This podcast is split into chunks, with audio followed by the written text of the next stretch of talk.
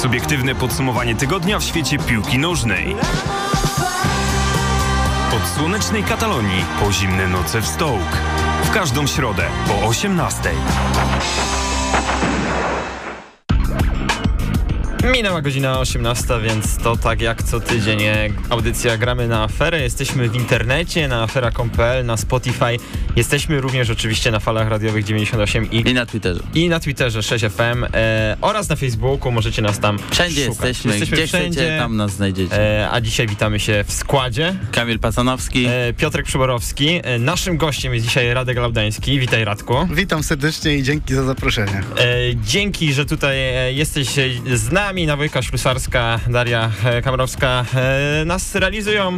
E, również dziękujemy za ich obecność i już teraz zaczniemy sobie od tego tematu numer jeden tak naprawdę tego tygodnia, a więc od wyboru selekcjonera Fernando Santosza na stanowisko selekcjonera reprezentacji Polski. Właśnie. Radku, czy to w ogóle był dla ciebie jakiś wielki zaskok ze strony PZPN-u, ze strony prezesa Cezarego Kuleszy, czy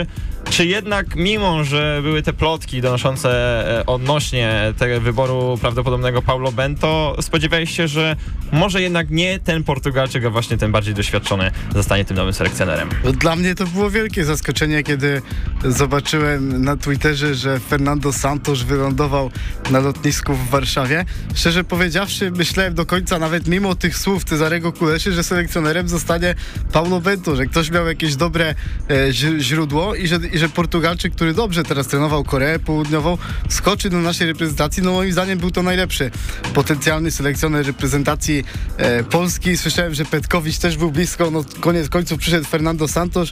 Myślę, że też nie mamy e, powodu tutaj do płaczu. Ja te, pierwsza taka reakcja na ten wybór Fernando Santosza, no to ja byłem troszkę zawiedziony, no bo mimo wszystko To ciekawe w sumie. Mimo wszystko był taki dyskurs y, gdzieś tam prowadzony w mediach i ogólnie w społeczeństwie, że, że po tym mundialu reprezentacji Polski, gdzie co prawda udało się wyjść z grupy, ale styl pozostawiał wiele do y, życzenia.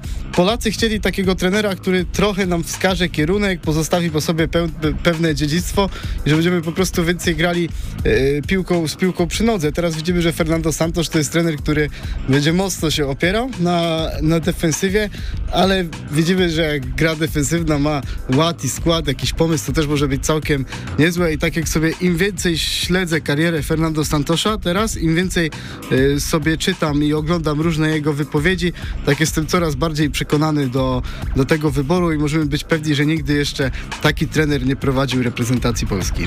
No właśnie, bo tam e, jeśli chodzi o Fernando Santosza, to jeszcze w końcówce lat 80. zaczął swoją karierę e, trenerską. Były wszystkie kluby z Wielkiej Trójki e, tej portugalskiej, ale więc zarówno Porto, Benfica, jak i Sporting. No z Porto zresztą e, wielkie sukcesy Mistrzostwa Kraju i to też jest człowiek dobrze pamiętany na Stadio do Dragao. Były też tak naprawdę te największe kluby e, greckie, które prowadził, bo oprócz Olympiakosu to i AEK, i PAOK, i e, również Panathinaikos, więc e, no, pracował e, w różnych klubach, e, w różnych e, też sferach kibicowskich, dość mocnych jednak, bo Grecja znana jest przecież z takiej dość ożywionej atmosfery właśnie na, na trybunach. No chyba to doświadczenie trenerskie, jeśli chodzi o selekcjonera, nowego selekcjonera reprezentacji Polski, jest jedną, jednym z największych chyba w historii tych selekcjonerów, którzy obejmowali reprezentację Polski. Tak, Fernando Santos to jest trener, który ma już bardzo potężne doświadczenie, jeśli chodzi o reprezentację. No sam, sam fakt, że utrzymał się przez 8 lat na stanowisku selekcjonera reprezentacji Portugalii, no to mówi bardzo wiele. Portugalia to jest jeden z najlepszych krajów e, na świecie. No mogliśmy mówić chociażby w tym roku 2016, kiedy Fernando Santos wygrywał Euro, że tam jeszcze nie było takiego super składu, no bo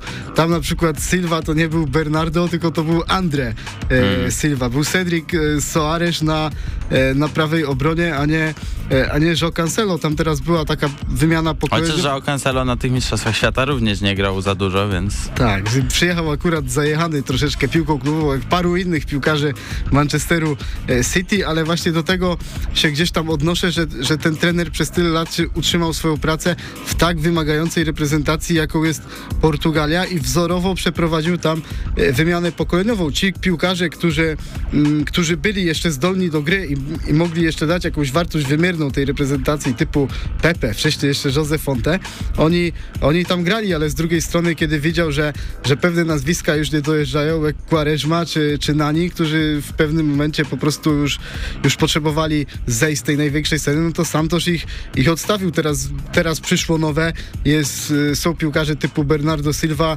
João Felix, czy, czy troszkę jeszcze młodsi e, typu Vitinha, czy, czy Nuno Mendes i, i Fernando Santos nikogo nie skreśla ze względu na wiek. No i ja też czytając różne mm, artykuły o tym trenerze, czy, czy patrząc na, na sposób jego pracy, no to wiem, że to jest taki trener, którego na pewno interesuje dużo więcej niż tylko pierwsza reprezentacja i fakt, i fakt to, co jest tu i teraz i co on wystawi e, na kolejny mecz. Fernando Santos to jest człowiek, który chce podglądać wszystkie kadry młodzieżowe, żeby jeśli pojawi się jakiś bardzo zdolny piłkarz, który mógłby dla jego reprezentacji stanowić wartość dodaną, żeby go przypadkiem e, nie przeoczyć, bo wiemy, jak jest łatwo przeoczenie e, piłkarza. Fernando Santos też, też lubi rozmawiać z dyrektorami e, sportowymi klubów, pytać o różnych, e, o różnych piłkarzy. No i tak się mówi, że przez te 8 lat pracy Fernando Santosza w Portugalii cała portugalska federacja przeszła taką niemałą e, metamorfozę, że on po prostu starał się przypilnować tego, żeby wszystko zostało zrobione na tip-top, no bo kiedyś piłka portugalska e, dużo bardziej kojarzyła się z takim brakiem profesjonalizmu, takim, takim odkładaniem wszystkiego na jutro, tak jak to w tych krajach typu właśnie Włochy, Hiszpania, e, Portugalia i skupienie się na tym, co jest tu i teraz. Czy Grecja na przykład. Tak, No czy Grecja, a dzisiaj Portugalia to jest kraj, któremu no, ciężko było dobrze nie życzyć na tym ostatnim mundialu, no bo poza, po, po Francji to jest największy eksporter teraz talentów w, w Europie. No i myślę, że w dużej mierze też za to odpowiadał Fernando Santos, że on potrafił też tych graczy dostrzec i otworzyć im furtkę do pierwszej reprezentacji. Dlatego ja bardzo się ucieszyłem, jak Fernando Santos powiedział, że, że on chce tutaj mieszkać w Polsce, jeździć na mecze, na mecze ekstraklasy, doglądać wszystkie reprezentacje młodzieżowe, no bo to być może będzie w końcu człowiek, jakiego polska piłka potrzebowała, takiego trendsettera, który nam wyznaczy pewien kierunek rozwoju i, i zostawi po sobie jakieś dziedzictwo. No to właśnie, e, nawiązując do twojej wypowiedzi, to Beto, e, jeden z bramkarzy byłych reprezentacji Portugalii, wypowiedział się, że to właśnie Santos spowodował, że na arenie międzynarodowej Portugalię zaczęło, zaczęło się szanować e, i że była to drużyna, w która w końcu zaczęła odnosić sukcesy i że dla Polski to może być e, idealny trener, bo Polacy właśnie czegoś takiego potrzebują, szanowania i, i takiego trenera, który zaczyna faktycznie wygrywać i może wygra jakiś w końcu trofeum z reprezentacją Polski. No myślę, że z tymi trofeami, no to jednak może być troszkę ciężko, no bo no, jeśli Fernando Santos na przykład e, pojedzie na Mistrzostwa Europy, a wiemy, że pojedzie, no bo nie wyjść z takiej grupy eliminacyjnej, no to już byłby szczyt, e, szczyt wszystkiego i na pewno kontrakt byłby od razu odr- rozwiązany, ale jeśli Fernando Santos doszedłby z tą reprezentacją do ćwierćfinału, mundialu czy, czy euro, no to myślę, że nikt by na to nie narzekał i to już by było dla nas takie małe trofeum, no mając taki skład jak reprezentacja Polski, no ciężko mimo wszystko wymagać wygranej w turnieju. Włosi nie mieli też najlepszego składu na ostatnich Mistrzostwach Europy, ale mimo wszystko zestawiając y, ich jedenastkę z naszą, no to no jest niebo a ziemia. Drugą rzeczą, o którą chciałem cię też zapytać, że właśnie te 8 lat, w których Santos był, w reprezentacji Polski mieliśmy zmianę trenera chyba ponad 6 razy i czy uważasz, że Santosowi powinno się dać czas i właśnie dać mu na przykład te 6, 8 nawet lat w reprezentacji Polski, żeby on nawet od zera może gdzieś zaczął budować e, i te młodzieżowe i tą e, główną reprezentację Polskie pod, sie, pod siebie. Wiesz co, no z tym 6-8 lat może być ciężko. Teraz, teraz jeśli chodzi o to przedłużenie umowy, Wtedy Santos będzie miał tak. 78 lat prawie. Tak, Fernando Santos, Fernando Santos teraz już ma 68 lat i przychodzi, jeśli wszystko się uda dobrze przejść przez eliminację, będzie w miarę przyzwoity turniej, no to Fernando Fernando Santos zostanie do kolejnego turnieju mundialowego, czyli 4 lata. I myślę, że te 4 lata to już jest taki maksimum pracy Fernando Santosza, no bo dzisiaj już ma 68 lat, odchodził, kiedy odchodził Ben Hacker z naszej reprezentacji, to miał lat 67, a też, a też trzeba pamiętać o tym, nie, teraz już ma 69 w tym roku nawet Santos skończy, nie ma skończone, ale w tym roku skończy 69, no i też trzeba pamiętać, że nie jest to człowiek, który prowadzi się w sposób wzorowy, pali dużo papierosów roku życia, tak. się. Chciałbym... Chciał... Wiem właśnie, że były takie memy, że ze Szczęsnym będą się kłócić o paczki.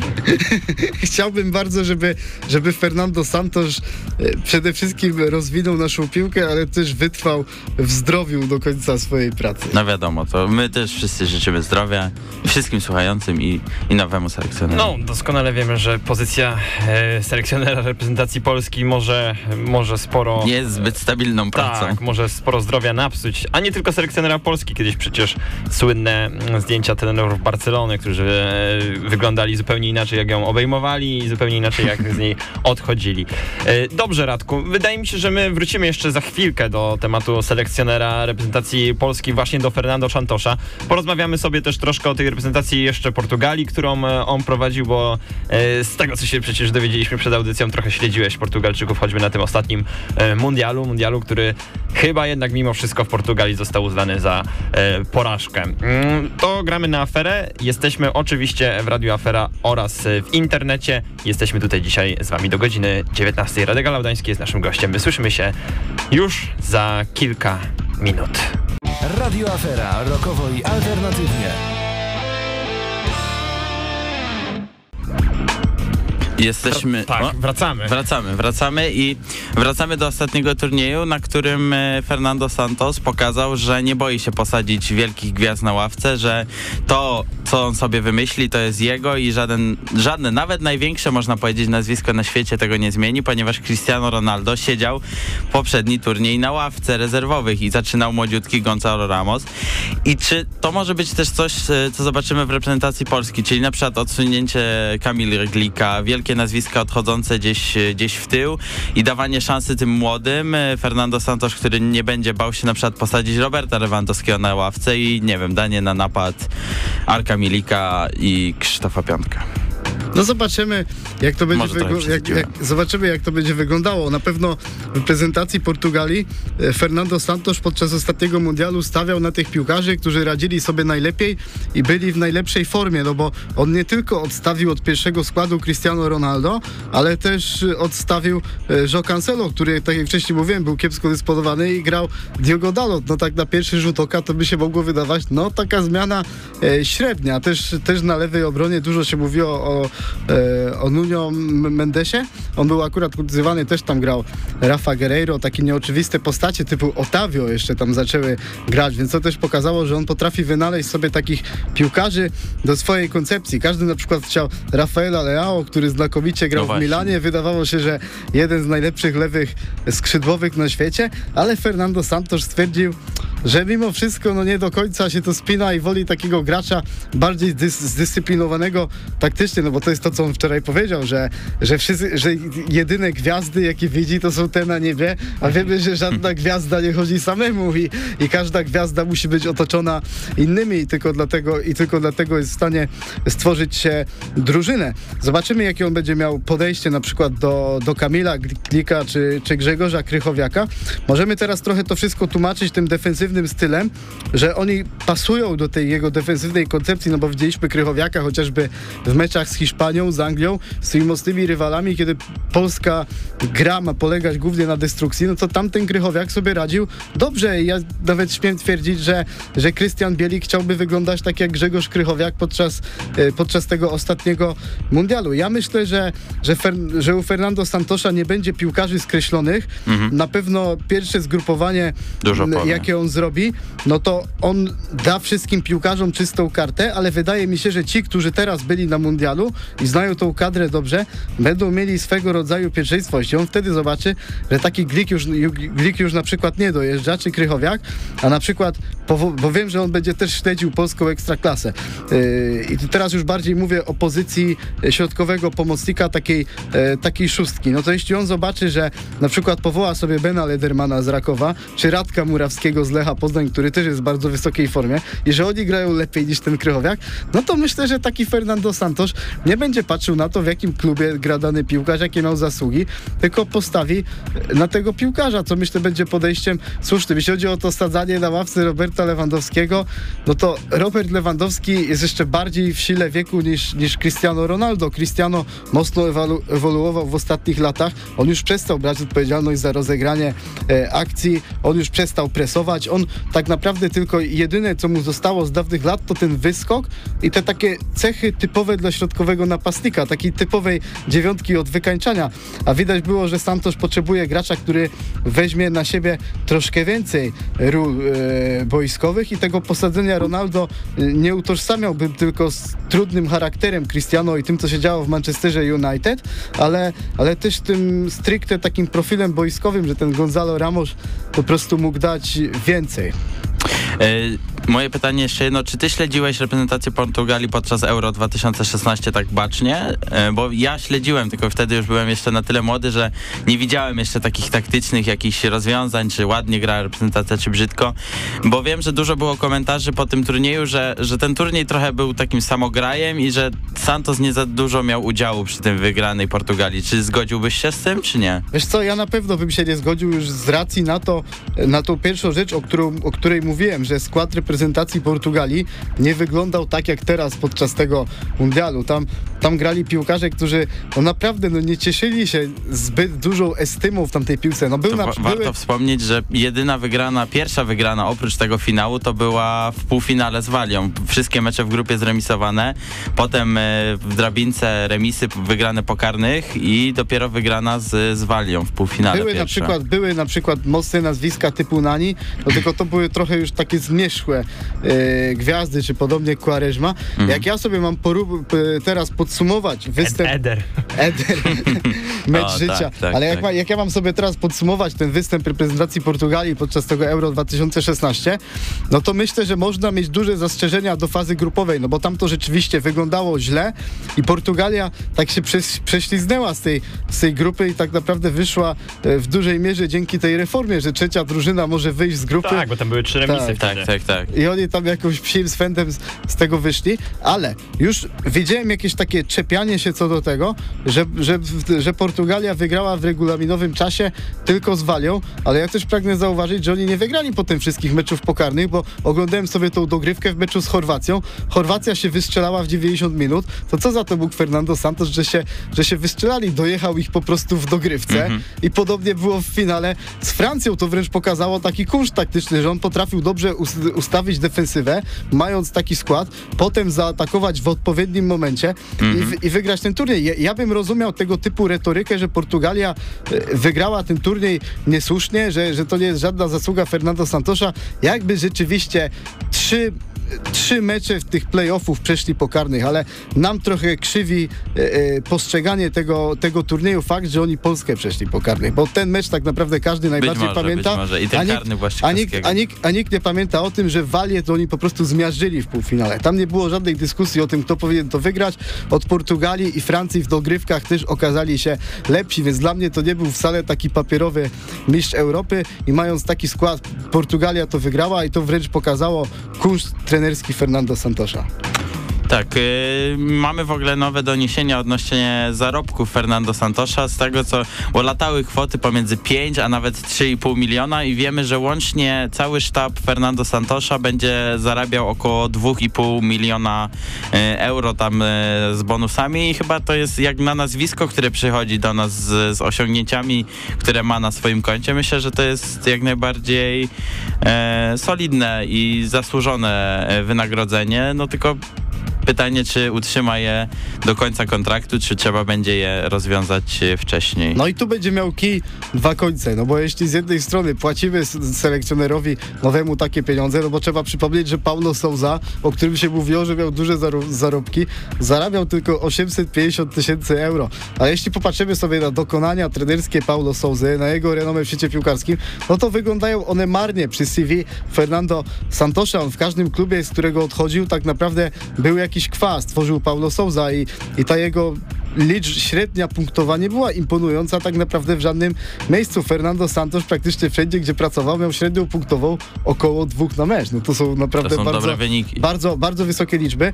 No i za takie nazwisko, nawet jeśli Fernando Santos ma 69 lat, trzeba zapłacić. No i jestem przekonany, że z jednej strony Cezary Kulesza sobie patrzy na to w ten sposób, że dobra, jeśli ja już inwestuję w tego selekcjonera te, te 2,5 miliona czy 3 miliony e, euro rocznie, no to niech on troszkę popracuje, nawet jeśli coś nie będzie grało od początku, no to ja mu muszę dać czas, no bo płacę takie pieniądze, no to wiadomo, że Wymagam. drużyny piłkarskiej nie stworzy się w chwilę, że to wszystko jest proces, który, który wymaga czasu. Aczkolwiek, no mówię, no mamy tak słabą grupę eliminacyjną, że po prostu nie da się z tego Więc nie może wyjść. będzie- Mam wrażenie, mam wrażenie, że mógłby wejść Michał Probierz do tej reprezentacji i, e, i z tej grupy po prostu wyjść, ale drugi, drugi koniec tego kija jest taki i on jest bardzo niebezpieczny dla, e, dla Fernando Santosza, że jeśli ludziom w Polsce, mówię o takich e, osobach na przykład z polskiego środowiska e, trenerskiego, piłkarskiego, czytaj, Jerzy Engel, Antoni Piechniczek, całe te polskie Zwanemu betonowi. całe, całe te polskie uniwersum, takie piłkarskie, jeśli oni zobaczą, że, że za Fernando Santosza nie ma dobrej gry, a już nie daj Boże, nie ma dobrych wyników, to ja jestem święcie przekonany o tym, że będzie się po, podnosił taki dyskurs, taka retoryka, że po co my temu trenerowi płacimy takie wielkie pieniądze, jakby mógł przyjść trener z Polski i zarabiać e, zdecydowanie mniej, a, a wiadomo, że to jest taki swego rodzaju populistyczny głos, ludzie za tym idą i wtedy ta opinia publiczna może mieć różne zdania, a wiemy, że Cezary Kulesza czasami też tych ludzi, e, też tych ludzi słucha, więc no na pewno Fernando Santos musi, musi się zmierzyć z dużymi oczekiwaniami, no bo polski widz jest bardzo wymagający Bardzo. i mam wrażenie, że w ostatnim czasie przestaliśmy patrzeć tylko, tylko przez pryzmat wyników, że my wyjdziemy z grupy na Mistrzostwa Świata, ale też się patrzy na grę, patrzy się na to, co my możemy zaoferować za 5-10 lat i do czego nas to wszystko prowadzi, to co teraz robimy. Radku, my na pewno jeszcze wrócimy do tematu Fernando Santosza, ale przed tą kolejną naszą przerwą muzyczną ja chciałem jednak poruszyć temat e, jego poprzednika, a więc e, Czesława Michniewicza, bo ty wykonałeś pewną pracę badawczą e, wśród internautów, wśród twitterowiczów również, e, poświęconą właśnie mm, takim ich spostrzeżeniem na temat pracy trenera Michniewicza z kadrą i na temat też e, no, tego nie do końca przy, pożegnania w nie do końca, że tak powiem, przyjaznej atmosferze. E, możesz coś więcej na ten temat powiedzieć? No jeśli chodzi o reakcję ludzi na, e, na dotychczasową pracę Czesława Michniewicza, jeszcze wtedy dotychczasową, bo ja też to, to badanie zrobiłem jeszcze w czasie, kiedy nie Trener było... Michniewicz miał kontrakt. Tak, nie było jeszcze do końca wiadomo, że ten kontrakt zostanie przedłużony, czy nie. Chwilę po publikacji tego badania, chyba dwa dni po tym się okazało, Cezary Kulesza przekazał informację, że ten kontrakt nie zostanie przedłużony, więc się wyrobiłem tak e, last minute. No i wtedy pamiętam, ludzie 56% osób, a, a ponad, ponad 500 y, osób y, w tej mojej sądzie, chciało, żeby Czesław Michniewicz pozostał na stanowisku selekcjonera reprezentacji Polski, ale zdecydowaną przewagę w mojej sądzie mieli Facebookowicze. Mi, za, mi zależało na dotarciu do takich swego rodzaju zwykłych kibiców. Ja nie chciałem tego gdzieś tam Nie rozgłaszać. chciałeś na- zostać w bańce twitterowej, Tak. która nie zawsze jest prawdziwa. tak, nie chciałem zostać w bańce twitterowej, bo tak naprawdę często obserwując sobie, sobie Twittera, mamy wrażenie, że to jest jakaś wyrocznia, że to, co uważa Twitter, gdy są ludzie bardziej wtajemniczeni, to jest tak naprawdę głos kibiców, a tak nie do końca jest i dlatego na przykład, nie wiem, czasami właściciele piłkarscy, jak nie idzie jakiemuś klubowi, to gdzieś jakimś dziennikarzom zasponsorują jakąś wycieczkę, żeby w mediach był dobry przekaz, bo mimo wszystko nie wszyscy mają Twittera, nie wszyscy są tak dobrze wtajemniczeni, no i u nas jeśli chodzi o takich zwykłych kibiców reprezentacji Polski, taki, taki, to, takie osoby, które czasem sobie śledzą jakieś media, ale głównie oglądają mecze i przeżywają te emocje z reprezentacją Polski, no to tam było to poparcie dla Czesława Michniewicza, nawet mimo tej, e, tej słabszej gry, ale też ludzie mogli mieć troszkę inne patrzenie, no bo z Francją mimo wszystko zagraliśmy inaczej. No te, tak naprawdę mówi się cały czas o tym stylu, jak my graliśmy z Czesławem Michniewiczem, a tak naprawdę w tych dyskusjach w ogóle się nie podnosi tego meczu z Francją, w którym był, styl był zgoła inny niż od tych meczów e, fazy grupowej, ale co mnie też... Ale też nie było rezultatu pomyśli reprezentacji No Polski. tak, tak. Tak, ale co mnie, co mnie nurtowało, no to też zadałem takie pytanie, czy, czy ważniejsze jest dla, e, dla kibica osiągnięcie wyniku e, tu i teraz, czy ważniejsze jest takie myślenie w perspektywie długofalowej, czy my się rozwijamy i praktycznie chyba wtedy było ponad 70% tych głosów. Najważniejsza dla kibica jest, jest to, żebyśmy się rozwijali w sposób długofalowy i to też myślę mówi dosyć dużo i to też pokazuje, jakie wyzwania stoją przed Fernando Santosem, że polski kibic na pewno będzie wymagał tego, żeby, żeby za 3-4 lata ta reprezentacja była w innym miejscu niż dzisiaj. No i za chwilę jeszcze sobie porozmawiamy o tym e, potencjalnej przyszłości e, reprezentacji Polski pod wodzą Fernando Santosza. Porozmawiamy też o alternatywach de facto, które się pojawiały w mediach, już tak tylko sobie czysto spekulując, bo mówiłeś tutaj o tym planie długofalowym, a też byli kandydaci, którzy oferowali taki e, długofalowy plan dla całej polskiej e, piłki. To audycja Gramy na aferę. Naszym gościem jest Radek Lamdański. My wracamy już za kilka chwil. Radio Afera. Rokowo i alternatywnie. Cisza w radio. Wracamy. Ale już wróciliśmy. Wróciliśmy, tak.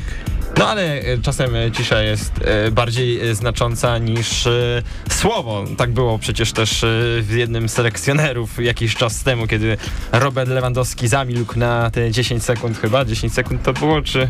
Ale po, po, o czym, o jakiej sytuacji? O, to jeszcze o poprzedniku trenera A, Souzy mówimy rozumiem. tutaj, więc e, chciałbym się powiedzieć, że lata temu, a to tak naprawdę było z 2-3 lata temu, tak? E, No. Bo rzeczywiście nie ma tego, nie ma tego ciągu, nie ma tego postępu reprezentacji Polski, jeśli chodzi o styl, nie ma tego mm, jakiegokolwiek systemu, który mógłby nam jakkolwiek tutaj zadziałać na długie. Nawiązując jeszcze do Roberta lata. Lewandowskiego, myślę, że to w końcu jest taki trener, którego mu lewy nie będzie mógł się postawić. To jest trener, który przychodzi już z nazwiskiem, z osiągnięciami i to nie będzie trener, na którego lewy może w jakikolwiek moim zdaniem sposób narzekać, no bo, bo nie ma na co, bo jasne, był Brzęczek, no to mimo wszystko taki Lewandowski myślę, że mógłby lepiej poprowadzić tą kadrę niż, niż Jerzy Brzęczek, ale e, ze swoją wiedzą i, i, i z trenerami, którymi on pracował w przeszłości, ale mimo wszystko Fernando Santos to jest taki gościu, który myślę, że u Lewandowskiego będzie budził też e, w jakiś sposób szacunek i, i, i zaufanie. No jeśli chodzi o to, o to budzenie szacunku, no to na pewno Robert Lewandowski będzie szanował Fernando Santosza, no bo to jest człowiek, który trenował wielu znakomitych piłkarzy.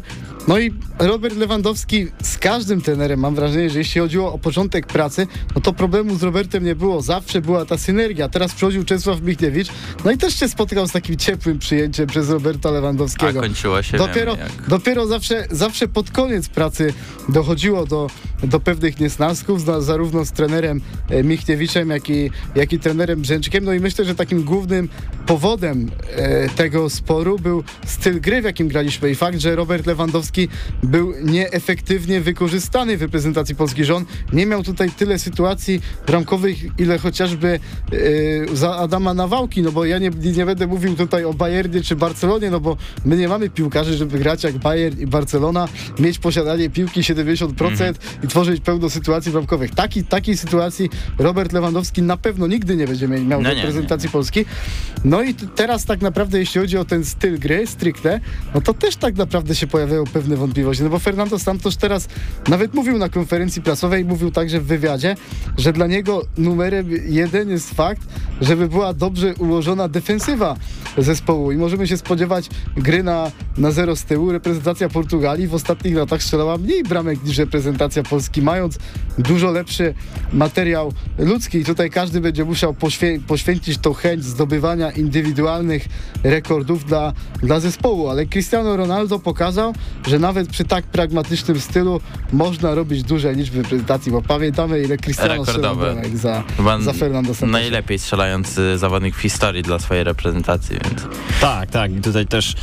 No i też e, rekordowe z triumfy, bo jednak Cristiano zawsze marzył o tym e, sukcesie z reprezentacją Portugalii i to właśnie za, osiągnął dwa. za Fernando Santosza te dwa, dwa osiągnął, bo i Mistrzostwa Europy i Liga Narodów, o której niektórzy zapominają, a o której akurat w samej Portugalii pamięta się o tyle dobrze, że rzeczywiście Portugalia wtedy grała też ciekawiej dla, dla oka, A rzekomo. wtedy, wtedy, wtedy był taki hype, pamiętam, na, na Virgila van Dijk'a. To był czas, Tak, kiedy tak, on sobie tak. zaczął, dob- zaczął dobrze radzić e, w Liverpoolu, kiedy mówiło się, że to jest właśnie najlepszy stoper na świecie. Miał to takie świetne wejście i każdy tak pompował tą Holandię, bo był jeszcze De Ligt, był De Jong, tak młodzi, młodzi, gniewni i wydawało się, że oni na pewno sięgną po tą Ligę Narodów, a tu pyk, wjechał Fernando Santos, troszkę dobrej defensywy, fajne konterki i, i tak naprawdę Holandia nie miała zbyt wiele do powiedzenia w starciu z nimi.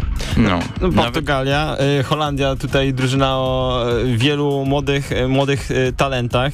No Polska też jednak te talenty ma, biorąc pod uwagę, że ci zawodnicy coraz częściej też wyjeżdżają za, za, Za granicę, że też część y, zagranicznych zawodników no, wychowanych za granicą sprowadzamy do Polski jako naszych e, reprezentantów. Czy ty myślisz, Radku, właśnie, że też jakimś celem Fernando Santosza, mimo że e, jego metrykę nie będziemy patrzeć, ale jest jednak odmłodzenie jakoś, jakiś, w jakiś sposób tej, tej kadry, bo jednak no, byliśmy jedną z najstarszych reprezentacji na mundialu w Katarze.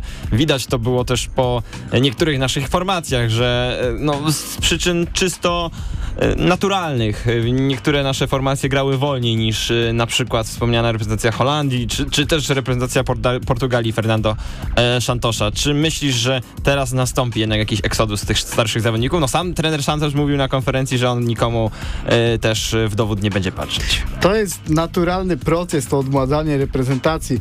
Wiadomo, że wraz z każdym rokiem liczba tych starszych piłkarzy będzie ubywała, no ale to jest to, co powiedziałem we wcześniejszej wypowiedzi. Na pewno żaden piłkarz nie będzie skreślony u Fernando Santosza tylko za to, ile ma lat, czy w jakim gra klubie. Fernando Santos będzie patrzył na dyspozycję boiskową. Sam, sam, sam trener, e, nasz nowy selekcjoner, kiedy był zapytany o to, którzy, którzy piłkarze i jak zespół zagrał na, na Mistrzostwach Świata, no to tak naprawdę wyśmiał pytanie dziennikarza, ale to już był taki sprytny ruch, trochę znany też z tego, co robi John Van den Brom w Lechu Poznań, że nawet jeśli jakiś piłkarz zagrał słabo, to ja o tym nie powiem dziennikarzowi, tylko najpierw o tym porozmawiam z zawodnikiem, bo tak się buduje ducha drużyny i tak się buduje pewność siebie u pewnych piłkarzy, więc myślę, że teraz Santos dokładnie sobie przeanalizuje tą grę na Mistrzostwach e, Świata, stwierdzi, którzy piłkarze mogą już gdzieś tam ewentualnie nie dojeżdżać, podejmie z nimi pewnie rozmowę, ale pe pewnie jeszcze, e, jeszcze najpierw powoła ich na zgrupowanie i po prostu zrobi sobie gruntowny przegląd e, wojsk, ale jeśli miał, miałbym typować jakieś takie swoje przypuszczenia, to wydaje mi się, że gracze doświadczeni, tacy, którzy stanowili człon tej kadry w ostatnich latach, typu Grze Grzegorz Krychowiak czy Kamil Glik, zostaną jeszcze jakiś czas w tej reprezentacji. Może tacy Okej. piłkarze, może tacy piłkarze gdzieś tam cieszący się mniejszą estymą, typu Artur Jędrzejczyk z tej, z tej, z tej kadry odejdą, czy, czy może Kamil Grosicki. Kamil Grosicki będzie na nim reprezentacji Tak, polskiej. ale, No. ale tamta dwójka przynajmniej na początku wydaje mi się, że będzie powoływana, może nawet niekoniecznie na pierwszy skład, ale stwierdzi Santos, że za bardzo takiej rewolucji tutaj nie ma co jeszcze robić. Ja się tutaj zgadzam. Też mnie ciekawią te w sumie pierwsze powołania, bo myślę, że możemy zobaczyć kilka niespodzianek. No ten pierwszy mecz tak naprawdę już za chwilę, bo będzie marcowa przerwa reprezentacyjna i od razu z grubej e, beczki e, mecz z Czechami, czyli tak naprawdę i to na wyjeździe w Pradze, mecz e, To o... chyba najcięższy rywal z naszej grupy. I być może tak, i być może mecz o pierwsze miejsce tak naprawdę. No ale też nie oszukujmy się, że to wszystko się liczy też do tych różnych rodzajów rankingów, do Tak. rozstawień, do tego wszystkiego. Tu akurat Narodów. Polska, a propos Ligi Narodów, to akurat Polska, jeśli chodzi o rozstawienia, ostatnio miała w sumie dużo, dużo szczęścia, bo Tak, tak, tak. Udało nam się łapać na te wysokie e, koszyki. E, mówiliśmy tutaj przed e, przerwą e, muzyczną, że jednak wspomnimy o tych alternatywach, które się pojawiły. Był e, Paulo Bento jako no, bardzo prawdopodobny e, kandydat. Był oczywiście Hervé Renard, ale on ponoć troszkę wcześniej odpadł. Był Wladimir Petkowicz, też faworyt Był duży. Steven Gerrard. Duży mediów. Pojawił się Steven Gerrard, przecież nawet na Fabryce znanym, lubianym kanarze, kanarze, Kanarze. znanym i lubianym e, kanalu, kanale. No, środa, to tak się czasem e, dzieje. E, dzieli nas piłka, pojawił się wątek Stevie'ego G, pojawiającego się w siedzibie PZPN-u. Jak myślisz? No i też wypłynęła ta plotka, być może to zwykła dziennikarska kaczka z oczywiście z Marcelo Bielsą i tym jego sześcioletnim planem, który, który on ponoć dla polskiego futbolu opracował. Jak myślisz, czy właśnie z tych wszystkich nazwisk, które się przewijały, jednak Cezary Kulesza postawił na tego, na tego właściwego konia? No ja bym mimo wszystko bardziej był przekonany do, do przyjścia Paulo Bento do tej reprezentacji. No kiedy patrzyłem sobie na jego Koreę Południową, no to byłem po prostu zachwycony. No ten zespół wydobywał z siebie absol, absolutne e, maksimum. Grał piłkę szybką, grał piłkę e, ofensywną. Zrobił także wynik na tych mistrzostwach świata, a wcześniej, jeśli sobie, sobie popatrzymy na pracę Paulo Bento, no to on też z sukcesami pracował w Sportingu Lizbona, też długo prowadził reprezentację Portugalii. Co prawda miał blackout podczas mundialu 2014. No dość mocny, dość ale, mocny. Też trzeba, ale, też, ale też trzeba zapamiętać fakt, jak dobrze sobie poradził na Euro 2012. No wtedy, wtedy oni odpadli w półfinale z Hiszpanią, ale odpadli po karnej i pamiętam, oni bardzo mocno się postawili. Jako o jedyna Hiszpanii. drużyna tak naprawdę na tym Euro, która była w stanie postawić się A tamta Hiszpanom. kadra La Furia Roja to jeszcze tak naprawdę było monstrum w tamtych czasach. No i Paulo Bento to był taki, to był taki trener, który rzeczywiście dałby radę wdrożyć u nas pewną e, wizję rozwoju tej piłki, że na pewno z nim byśmy grali bar- w bardziej otwarty sposób. Gracze typu Moder, Zieliński pewnie byliby e, w sposób bardziej efektywny e, wykorzystany. Na pewno Paulo Bento jakby przyszedł, to by nie było takie nazwisko medialne dla Cezarego Kuleszy, no bo jeśli przyszedłby trener, który trenował Koreę Południową, no to nie robiłby tak medialnie takiego wrażenia, jak, jak ktoś, kto przy, trenował Portugalię, no No i który chwilę temu No zdobył. Mistrzostwo Europy, nawet Ze- jeśli to było 7 lat temu. Bo to nie dość, że polskie media, to zagraniczne wszystkie media, że pa, pa, ten y, nowy trener reprezentacji Polski, były trener, y, który zdobywał Euro, Ligę Narodów, w Portugalii się sporo o tym mówi. Więc y, no to jest ruch na pewno ciekawy, czy właśnie bardziej medialny, czy, czy, czy, czy na to patrzył Kulesza, kierując się tym wyborem? No zestawmy sobie jeszcze te miejsca, w których, w których pracowali przed objęciem reprezentacji polscy, Polski różni selekcjonerzy. Mm, Girondins, Bordeaux, Legia Warszawa, Wisła Płock, Górnik Zabrze. No jak przy tym wygląda reprezentacja Portugalii? No wygląda tak samo jak ta pensja Fernando Santosza, radykalnie inna od tamtych, od tamtych poprzednich zestawień. No i jeśli chodzi o te jeszcze inne nazwiska, które się przekonały, Petkowicz też był moim zdaniem dobrym trenerem, bo jak ja sobie oglądałem jego reprezentację Szwajcarii, no to on bardzo dobrze zawsze ją przygotował pod względem taktycznym. Teraz, kiedy przyszedł Jakin, nic tam tak naprawdę się nie zmieniło w tej Szwajcarii. Tam chodzi wszystko tak jak w tym, tak jak w tym szwajcarskim zegarku. Wszystkie, wszystkie te formacje się, e, się, się przesuwają w taki skoordynowany e, sposób i kiedy oni na przykład grają z reprezentacją taką, która ma często piłkę przy nodze typu Hiszpania, no to oni są bardzo dobrze, e, są w stanie bardzo dobrze zneutralizować atuty tego przeciwnika i tak naprawdę ta reprezentacja Szwajcarii, to za Petkowicza to oni tak poskramiali wszystkie czarne konie. No, pamiętamy chociażby co zrobili z Turcją podczas e, Euro 2020. Myślę, że Petkowicz tą pracą reprezentacji Szwajcarii pokazał, że jest trenerem, który na pewno jest w stanie wnieść taką pozytywną stabilizację. No słyszałem, że pewnym problemem była komunikacja, gdyż Petkowicz w ogóle nie mówił w języku angielskim, więc to na pewno by też była, e, była swego rodzaju przeszkoda. Jeśli chodzi o Marcelo Bielsę, to już będzie osta ostatni e, potencjalny selekcjoner, o, albo nie, jeszcze trochę o Renardzie powiem. Jeśli chodzi o Marcelo Bielsę, no to to był trener, który moim zdaniem najbardziej e, chciałby nas rozwinąć w perspektywie długofalowej. On miał plan rozwoju sześcioletniego naszego szkolenia, ujednolicenie pewnych zajęć. Bielsa wiemy na czym bazuje, na tym bardzo intensywnym pressingu, na posiadaniu piłki, na tworzeniu sobie sytuacji bramkowych. Tutaj ryzyko by było takie, że mogłoby być troszeczkę jak za Paulo Souzy, że my też wtedy próbowaliśmy bardziej grać piłką, ale widzieliśmy, że to jest bardziej mozolny proces, to nie przychodzi od razu, a jeśli przychodzisz do tego polskiego piekiełka, no to ludzie chcą na już i Bielsa tak naprawdę bardzo szybko mógłby być zniszczony tutaj w Polsce, a Hervé Jak to Renard... brzmi w ogóle? Marcelo Bielsa zniszczony w Polsce.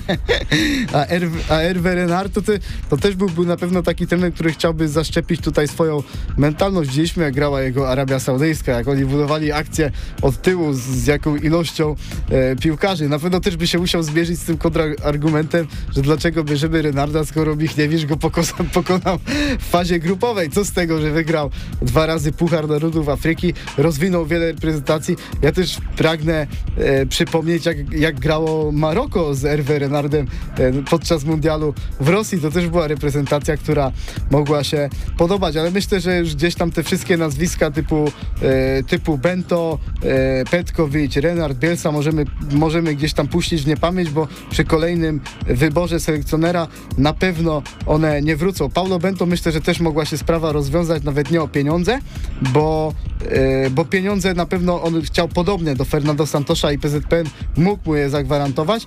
tylko myślę, że No Fernando... właśnie, ale czy Paulo Bento był, byłby warty takich pieniędzy jak Fernando Santos? Ale wiesz co, według mnie byłby, tylko wiesz, wiesz, wiesz na czym polega clue, dlaczego przyszedł do reprezentacji Polski Fernando Santos, a nie, a nie Bento czy Petkowicz? Mam wrażenie, że Bento, Petkowicz, cała, e, cała ta zgraja, którą przed chwilą wymieniłem, chciała przyjść do reprezentacji Polski tylko na jakiś czas, Mhm. na przykład na 2-3 lata i oni chcieli po tej reprezentacji Polski zrobić Skoczyć jakiś krok do przodu i oni nie chcieli się wwiązać w sposób taki długoterminowy do kolejnego Czyli mundialu. coś w stylu Paulo Sousa. Tak, bo też PZPN jest, jest federacją, jaką jest. Tutaj rozmowy nie są najłatwiejsze. Jesteśmy rynkiem rozwijającym się. Specyfika kraju nie jest, nie jest najłatwiejsza. Nie daje- Piłkarzy nie daje mamy szans na najlepszych. długofalowe plany. Tak. No i myślę, że taki trener też ma takie coś na uwadze i nie chce się z tą reprezentacją wiązać potencjalnie do 2026 roku, a, a trener, który był zainteresowany tego typu długofalową współpracą był Fernando Santos i to połączone z jego dotychczasowymi sukcesami, doświadczeniem reprezentacyjnym i medialnym nazwiskiem, jakie posiada, sprawiło, że Cezary Kulesza dostrzegł w nim takiego idealnego kandydata, najlepszego spośród wszystkich, które mógł No wybrać. ja miałem swojego innego takiego cicho, o którym się nie mówiło. Myśl, liczyłem, że może na Nadbielica wrócić. Myślę, też- że to byłby też To ciekawe też była opcja. Radek jako osoba śledząca tutaj też poznański futbol, być może jeszcze o Bielicy, trenerze Bielicy troszkę wspomni. My usłyszymy się jeszcze za kilka chwil. Jeśli macie pytania do e, Radka, naszego dzisiejszego gościa, Radka Laudańskiego, który jest z nami do godziny 19, 6187502 13. Dzwońcie. Możecie też pisać oczywiście na privie do Radka. My te pytania też e, zadamy. No niestety na profilu gramy na aferę dzisiaj. Może niekoniecznie, bo wyautował mi się telefon. My z pytań się nie wyautowaliśmy e, Nie. i jeszcze za kilka chwil wrócimy, ale 618750213, jeśli chcecie się dodzwonić do studia. Radio Afera 98,6 MHz.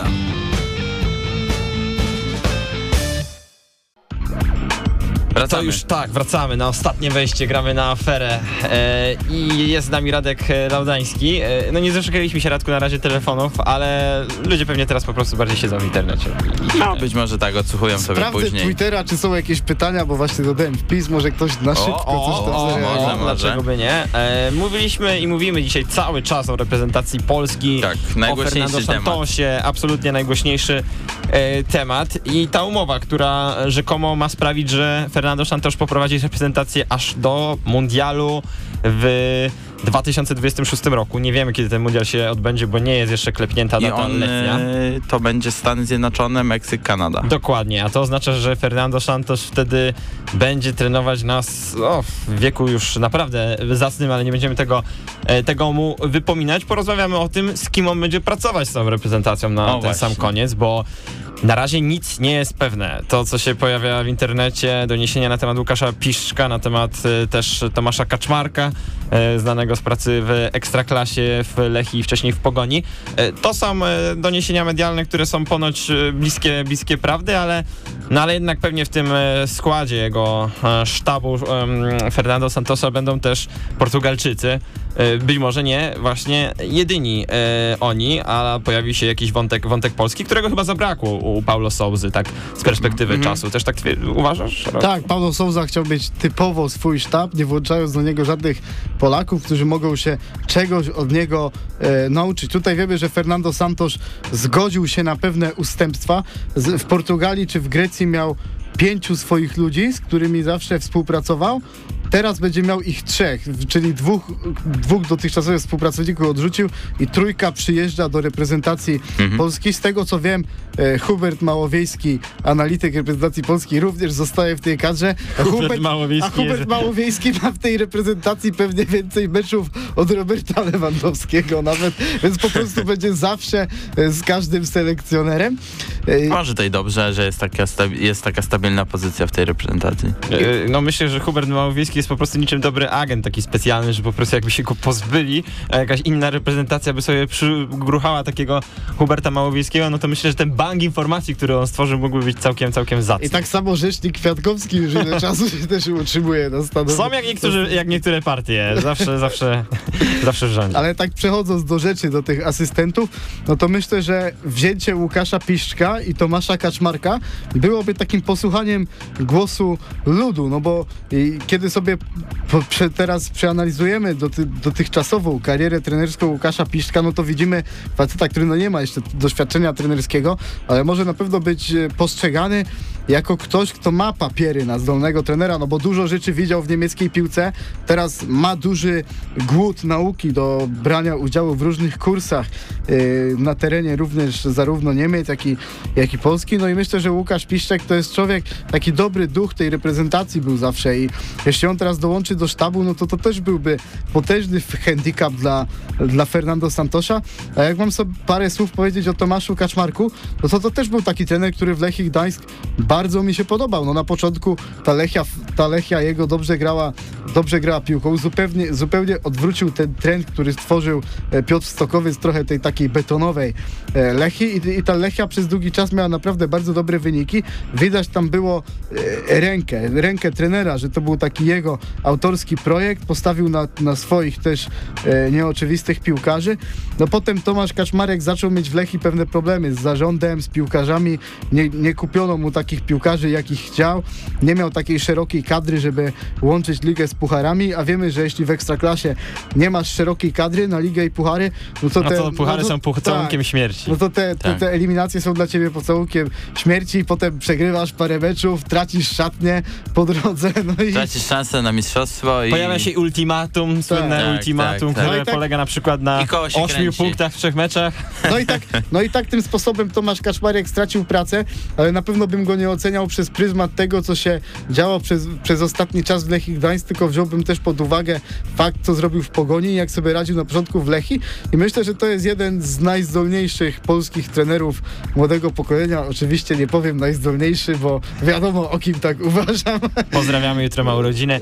E, a jeśli chodzi jeszcze tutaj e, o, o t, Tomasza Kaczmarka, no to też pracował w reprezentacji Egiptu e, z Bobem Bradleyem, więc ma też jakieś doświadczenie reprezentacyjne. Tak. Ja myślę, że wzięcie Łukasza Piszka byłoby o tyle ciekawe, że jeżeli cały plan pójdzie, z, że jeżeli wszystko pójdzie zgodnie z planem, to myślę, że na przykład Fernando Santos kończy e, swoją karierę w reprezentacji Polski, a Łukasz Piszczek wchodzi na jego miejsce i kontynuujemy powiedzmy tą myśl taktyczną, tą, e, ten zamysł, który będzie miał Santos na tę reprezentację. I tutaj już nie mamy problemów e, korupcyjnych. No. Nie, nie, nie.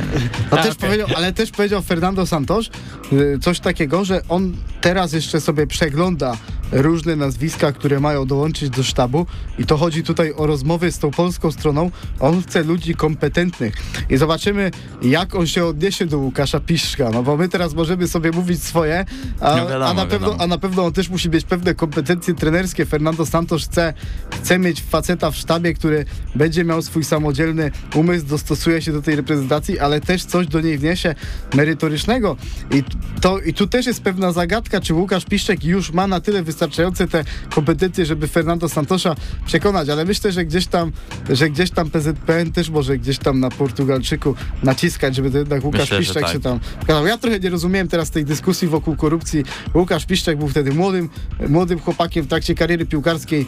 Nic się nie mówiło praktycznie na ten, na ten temat po Łukaszu Piszczku. Każdy płakał, kiedy odchodził z tej reprezentacji, a teraz się wyciąga różne rzeczy. Pewni ludzie, nie będę tutaj wymieniał nazwisk, trochę sprawili, że, że gdzieś tam w każdym próbujemy znaleźć jakąś czarną stronę w jego życiorysie i po prostu wyeliminować go z życia publicznego, a nie na tym to wszystko polega. No i Tak. takim e, nostalgicznym, takim- tak, tak, tak. ale e, oczywiście optymistycznym, jeśli chodzi o całą tą kadrę i całą tą sytuację. Akcentem kończymy dzisiejszą e, audycję. Radek Laudański, również e, z grupy po prostu o futbolu, warto o, te, o, niej, o niej wspomnieć i, i znany Twitterowicz był waszym i naszym gościem dzisiaj. Wielkie dzięki Radku. Również dziękuję bardzo za zaproszenie do Dziękujemy audycji. bardzo. Audycję poprowadzili Kamil Pacanowski. Piotrek Przyborowski, Nałyka Ślusarska, Daria Kamrowska za stołem realizacyjnym. My słyszymy się już za tydzień. Spotify, Facebook, Twitter, tam jesteśmy. Tam nas też możecie Tak. słuchać. Do usłyszenia. Cześć.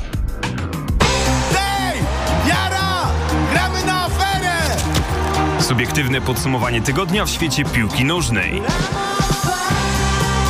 Od słonecznej Katalonii po zimne noce w Stołk. W każdą środę po 18:00.